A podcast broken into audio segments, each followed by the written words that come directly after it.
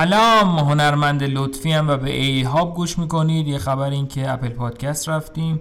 به دوستای آیفون داری که نمی‌تونستن گوش کنن می‌تونید بفرستید گوش کنن.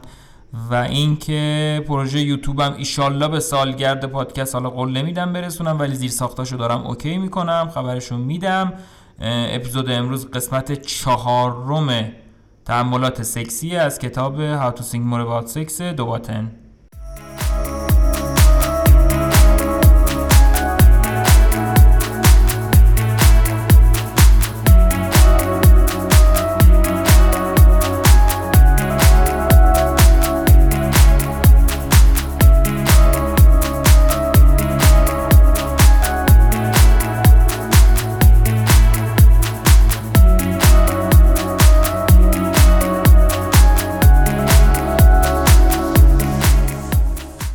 خب یه یادآوری کوتاه بخش یک درآمد رو گفتیم بخش دو لذت های تنامیزی رو گفتیم.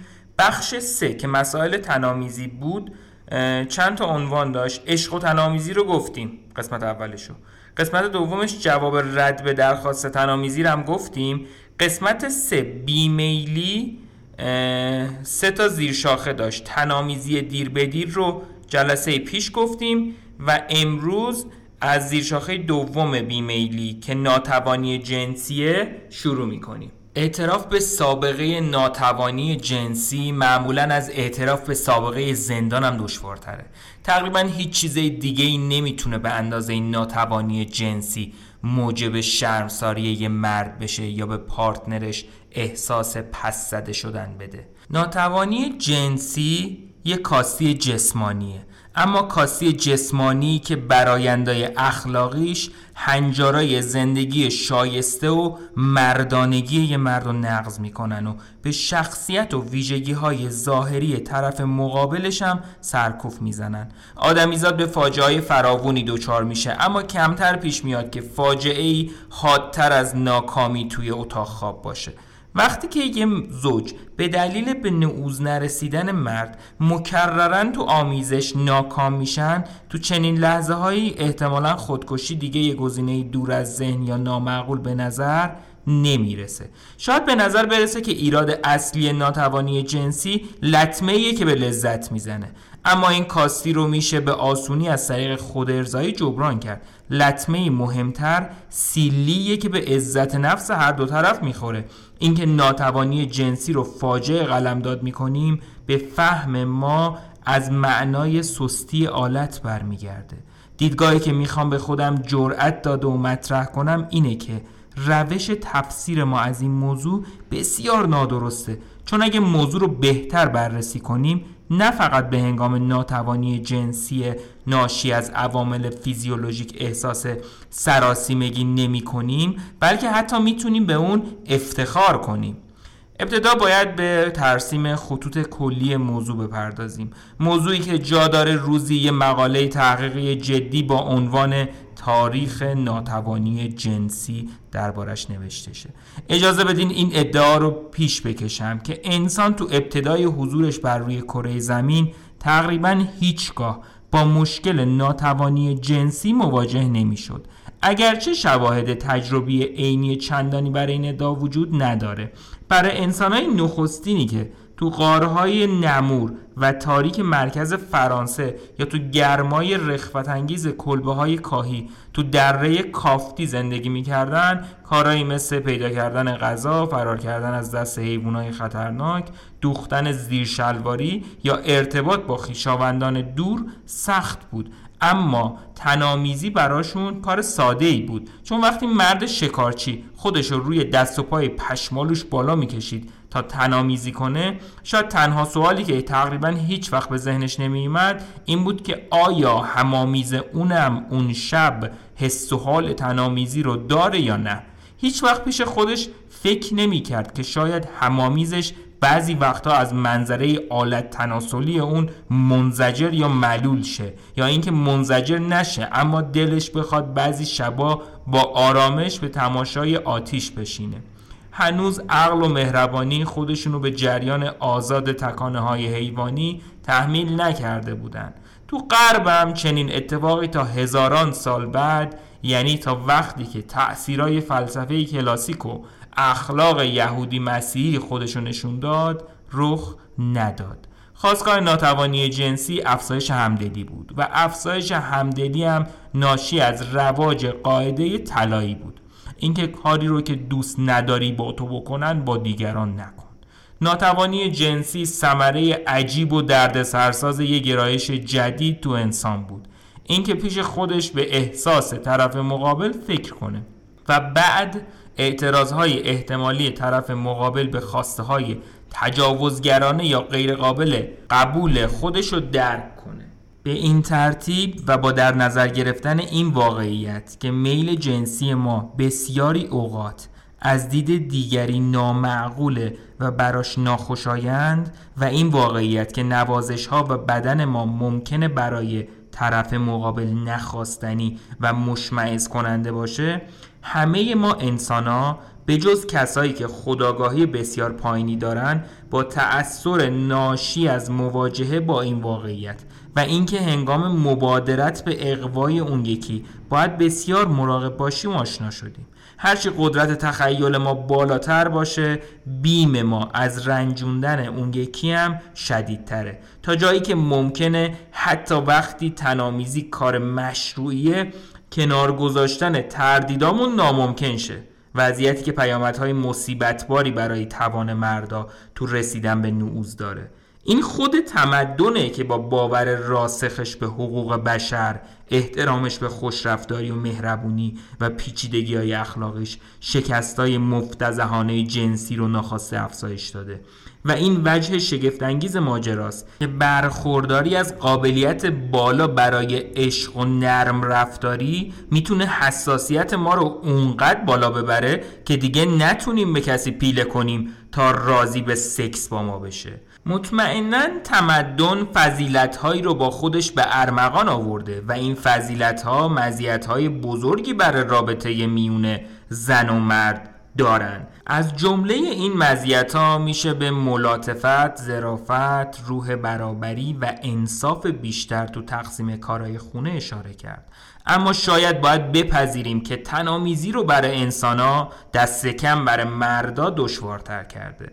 ما اکنون دیگه می‌دونیم که هرگز نباید اصرار کنیم هرگز نباید نیازامون رو به هر شیوه زمختی پیش ببریم و هرگز نباید دیگری رو صرفا ابزاری برای لذت خودمون قلم داد کنیم.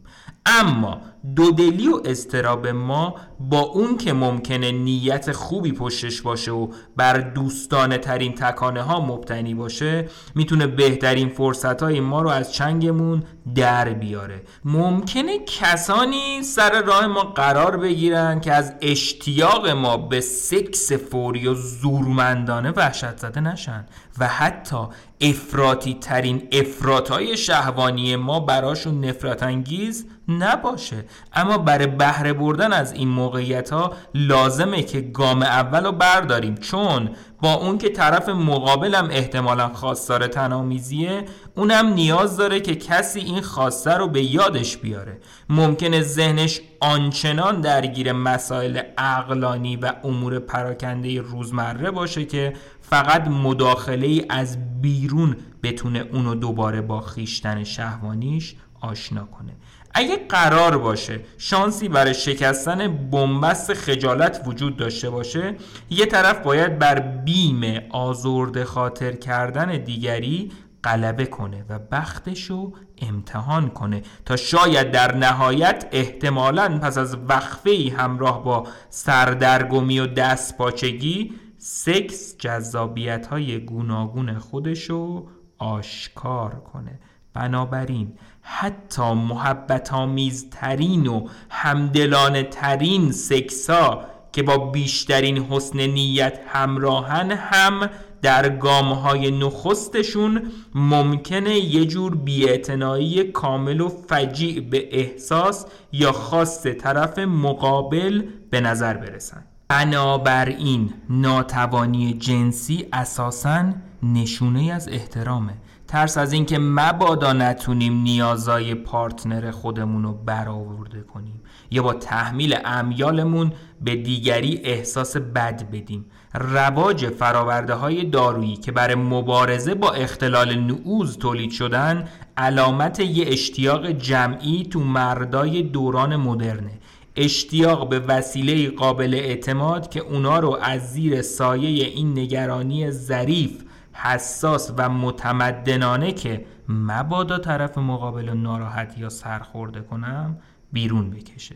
شاید روش بهتر روش غیردارویی برای غلبه بر مشکل این باشه که کارزاری عمومی را بندازیم. مثلا با استفاده از بیلبوردها و آگهی های تمام صفحه تو مجله های گلاسه و این نکته رو برای مردا و هم برای زنا جا بندازیم که این به اصطلاح اضطراب تو مردا نه فقط معزل نیست بلکه محبتیه که باید خواهانش باشیم.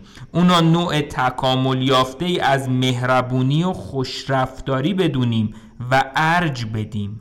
اینکه بیم داشته باشیم که مبادا برای دیگری مشمعز کننده باشیم یا کسی رو سرخورده کنیم یا با کسی رفتار احمقانه داشته باشیم نخستین نشونه اخلاق ناتوانی جنسی از دستاوردهای تخیل اخلاقیه. به نحوی که بعید نیست ما مردا درست همونطور که امروزه به دستشویی میریم و مخفیانه ویاگرا می‌خوریم تا بتونیم مردونگی خودمون رو اثبات کنیم تو آینده برای نشون دادن عمق روح خودمون بعضی وقتا وانمود کنیم که به ناتوانی جنسی دچاریم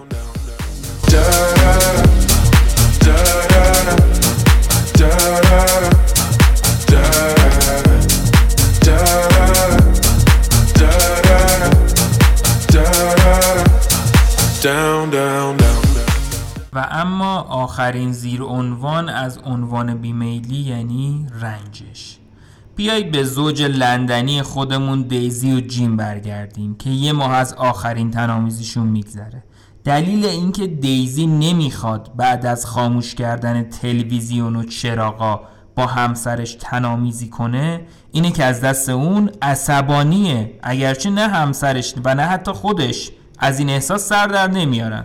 اون تو تمام روز آرام بوده و موقر همین چند ساعت پیش بود که شامو در کنار همدیگه تو کمال ادب هرچند نه چندان صمیمانه صرف کردن و تو اون هنگام دیزی نه از چیزی شکایت کرد و نه نشونه ای از ناراحتی بروز داد. از این گذشته حالا که تو رخت خواب دراز کشیدم هیچ دلخوری مشخصی از جیم تو خودش سراغ نداره. در واقع حتی به جیم فکر نمی‌کنه. اندکی غمگین و دوست داره تنها باشه و به جای فکر کردن به این موضوع به مشغله های فراوون روز بعدش فکر کنه.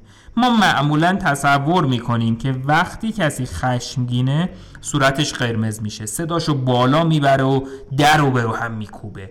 اما بسیاری اوقات خشم شکل دیگه ای به خودش می‌گیره. چون وقتی که خودشو نمی‌فهمه و به رسمیت نمی‌شناسه به کرختی تبدیل میشه.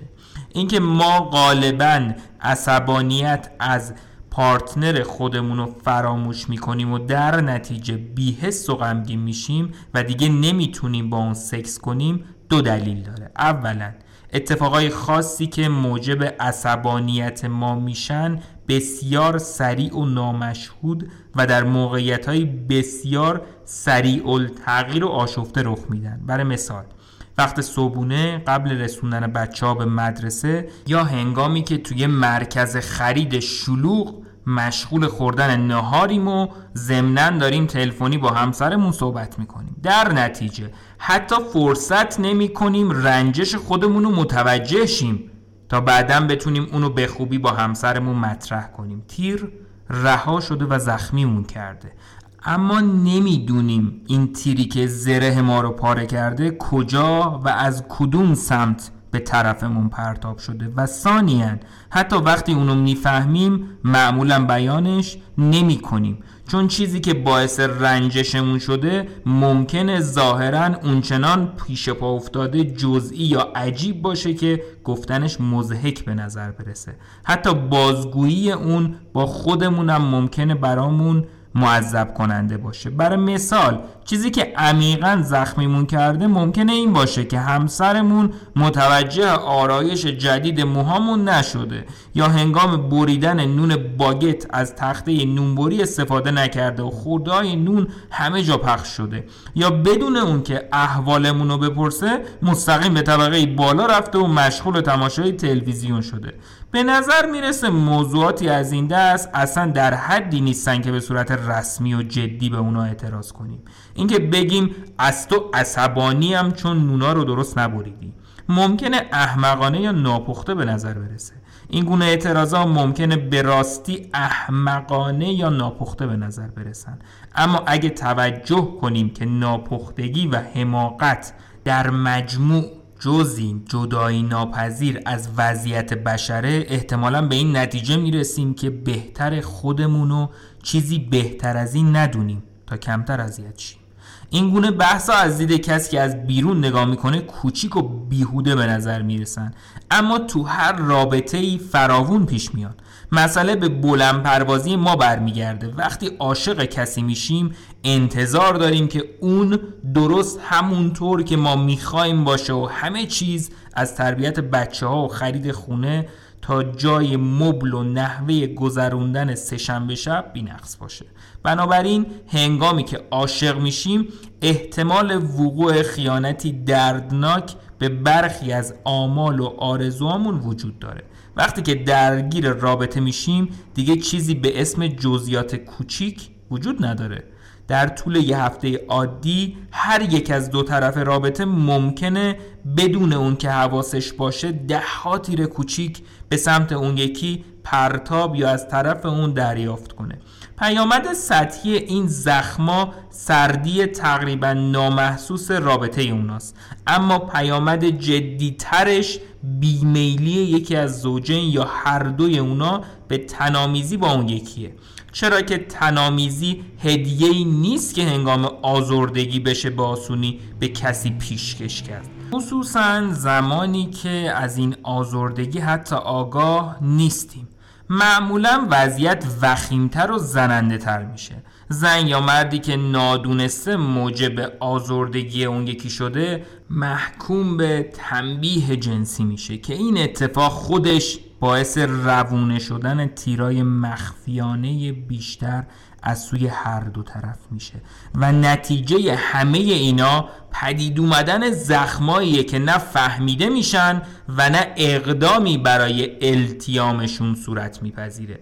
و تو ادامه رابطه موجب پرخاشگری و مزایقه های بیشتر میشن. و بعید نیست که بالاخره خشم دو نفر فوران کنه و زن و مرد حتی زن و مردی که معمولا آدمایی بزرگمنش و معقول و دوستانی با محبت و همکارایی قابل اعتماد دونسته میشن و محبتی برای جامعهشون به حساب میان تو دام گفتگوی شبیه به این بیفتن. جیم.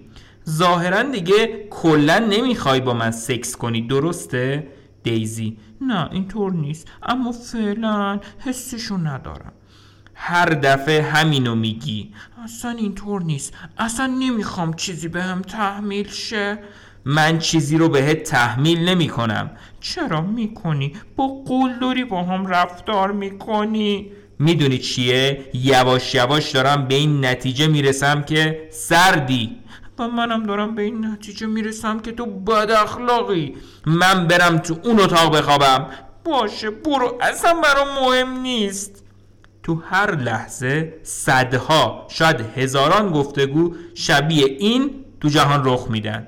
غالبا هم تو بهترین مناطق رخ میدن. مناطقی که تو اونا خبری از جنگ یا شرایط اقتصادی اسفناک نیست و پرن از فروشگاه های آباد و نهادهای آموزش عالی گرون قیمت. این نوع هدر دادن زمان و زندگی وحشتناکه. چون هر دو طرف دعوا به رغم توهینایی که نصار هم می‌کنن همدیگر رو دوست دارن. و اگه قبل از هر چیز سعی کنن بفهمن که چطور سر از این عصبانیت در آوردن می‌تونن با هم مهربون باشن. ما انسان تو این نقطه از تاریخمون به خوبی می‌دونیم که چرا زوجا به جون هم میفتن و رابطه ها از هم میپاشن. دلیلای این اتفاق تو کتابای راهنمای روانشناسی بیان شدن. کتابای معقول و متینی که عنوانای شبیه به این دارن. زوجها در درمان شگردها و رهیافتها برای درمان موثر. ویراستاری این کتاب خاص و دو روان درمانگر بریتانیایی جرال ویکس و استیون تریت بر عهده داشتن. با اون که اطلاعات لازم تو این گونه کتاب موجودن و همه می‌تونن اونا رو بخونن تو لحظه بحران معمولا از چنگ ما در میرن. نه به هیچ ناظر بیرونی و بیطرفی دسترسی داریم تا ازش توصیه بگیریم و نه به هیچ وردی که با خوندنش فکر خوبی به ذهنمون برسه. دانش ما صرفا فکری و مرور نمیشه و به هم میریزیم چون سرعت حجوم سرخوردگی به سمتمون سرسام آوره و نمی‌تونیم جریان اتفاقات رو نگه داریم. نوا رو به عقب برگردونیم. دامن خودمون رو از بحث و جدل به کنار بکشیم. تمرکز خودمون رو از وارد کردن اتهامای متقابل به اون سوی دعوا برداریم و بر شناسایی منشأ حقیقی آزردگی و ترس خودمون تمرکز کنیم. اگه جهان ما جهان نظمدارتری می بود جرال ویکس و استیون تریت به جای اون که جیم و دیزی رو به این سمت سوق بدن که دقیقا مشخص کنن که همامیزشون چقدر بدکار و مقصره مسئولیت این دو نفر رو بر عهده می گرفتن اونا رو تو اتاقی آرام کنار یکدیگه می نشوندن و ترغیبشون می‌کردن که به عقب برگردن و همه گامهایی رو که اونها رو به این جهنم رسونده شناسایی کنن. در این صورت اگه زوج داستان ما به اندازه کافی سعی می‌کردن و سرانجام و به تدریج متوجه می شدن که خصومتشون با همدیگه چگونه شکل گرفته؟ از طریق جاری شدن ویژگی شخصیتی هر کدام از اونها تو مسیر مسیلای هیجانی تحریف کننده کودکی خاص اونها.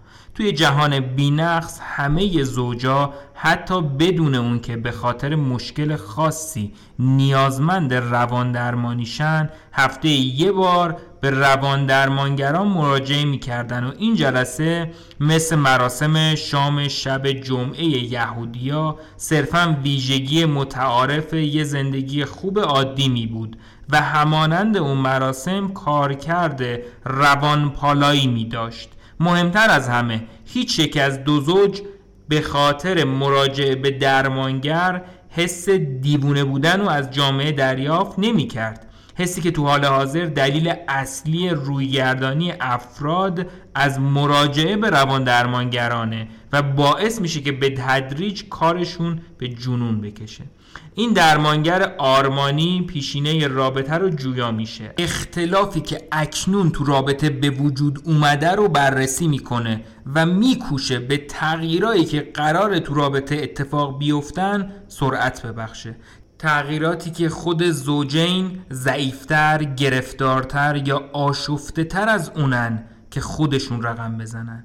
اون به مراجعانش یادآوری می‌کنه که تک تک حرف ها و کارهایی که میونه اونا رخ داده حتی کوچکترینشون معنادار بوده و می‌تونه زنجیره ای از رنجش ها و اتهام های متقابل رو شروع کرده باشه که موجب بیمیلی اونا به سکس شده. به مراجعانش یاد میده که با موضوع پیچیده رابطه داشتن با دقت و مراقبتی فوقالعاده برخورد کنن. از هر دوی اونا می‌خواد که هر جلسه فهرستی از مسائل پیش اومده تو هفته قبل و همراه خودشون بیارن و پافشاری می‌کنه که هر کدام از اونها دل سوزانه بدون اون که به توجیه خشمگینانه رفتار خودش روی بیاره یا برای آسیبایی که دیده عذاب بگیره به دلخوری های طرف مقابلش گوش بده. به اونا خواهد گفت که اگه دست کم هفته یه بار سکس نکنن مطمئنا انرژی جنسیشون تلمبار میشه که ممکنه از جاهای دیگه ای سر در بیاره و این امر پیامدهایی برای با هم بودن اونها خواهد داشت. اون پیشینه روانشناختی مراجعانش رو جداگونه بررسی خواهد کرد و به اونا کمک خواهد کرد تا به این آگاهی برسن که هر دوی اونها گذشته های خاص داشتن و این گذشته می‌تونه اونا رو به سمت تحریف واقعیت یا برداشت نادرست از واقعیت سوق بده. و وقتی جر و بحث بالا می‌گیره هر دوی اونا رو تشویق می‌کنه که اون یکی رو همچون موجودی آسیب دیده و غمگین و نه بدخواه و کینه توز ببینه. درمانگری که این ویژگی ها رو داره در واقع نوعی کشیشه نوعی کشیش مناسب برای انسانای روزگار ما که دیگه نه به بخشودگی دینی باور دارن و نه به فهمیده شدن تو زندگی پس از مرگ. اما همچنان به شدت نیاز دارن که همین جا و همین اکنون از بخشودگی و فهمیده شدن برخوردار شن.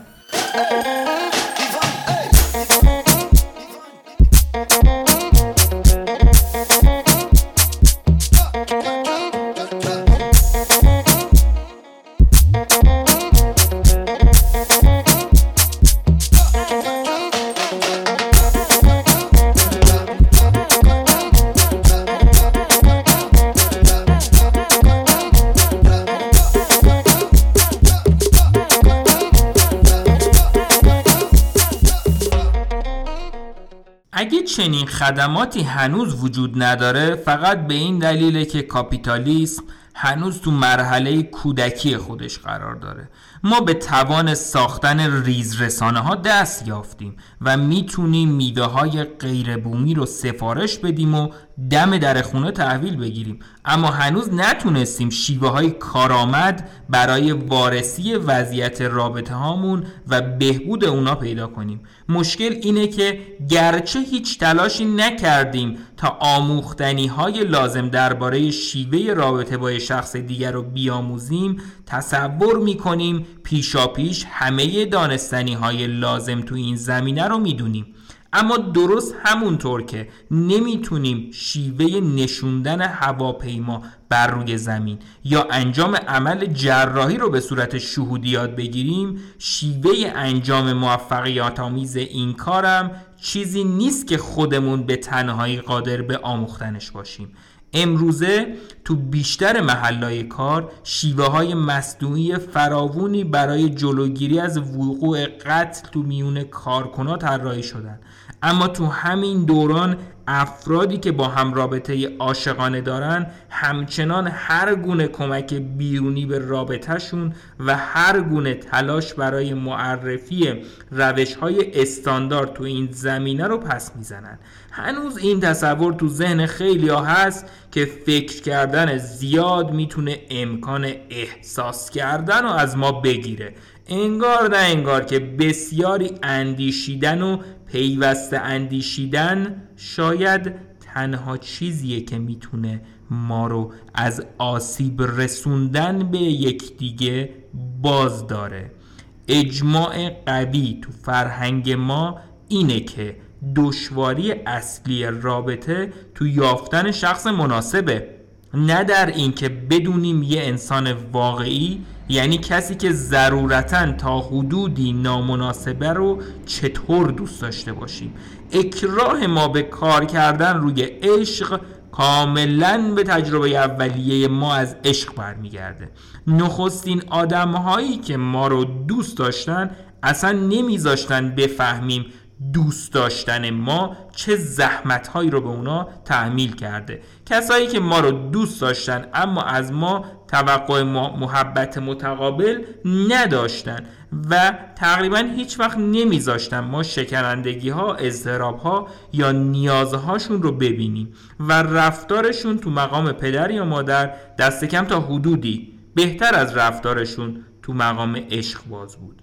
به این ترتیب هرچند نیتشون کاملا خیر بود توهمی تو ما ایجاد کردن که بعدها پیامدهای زیانباری برامون به ارمغان آورد. چرا که حتی موفقیت توی رابطه بالغانه همراه با احترام مستلزم تراش فراوونه و توهم ما باعث شد آمادگی لازم برای این تلاش رو پیدا نکنیم.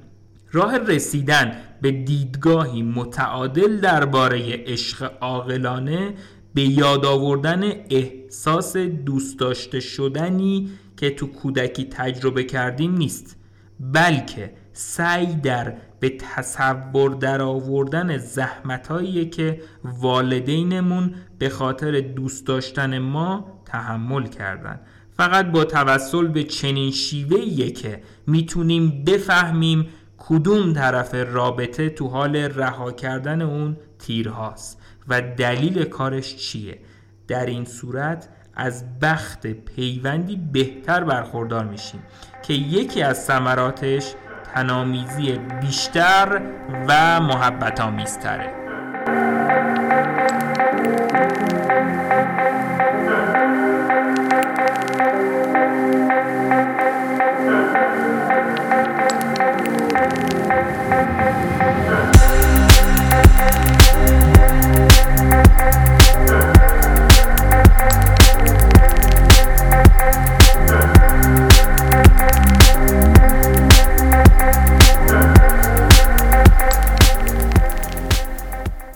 مرسی که گوش کردین like یادتون نره کامنت یادتون نره subscribe یادتون نره. subscribe هنوز خیلی پایینا بیمیلی تموم شد. از مسائل یه دونه پرن مونده یه دونه زنا. اینم ایشالله احتمالا تو دو جلسه با خلاصه کتابم که آخرشه.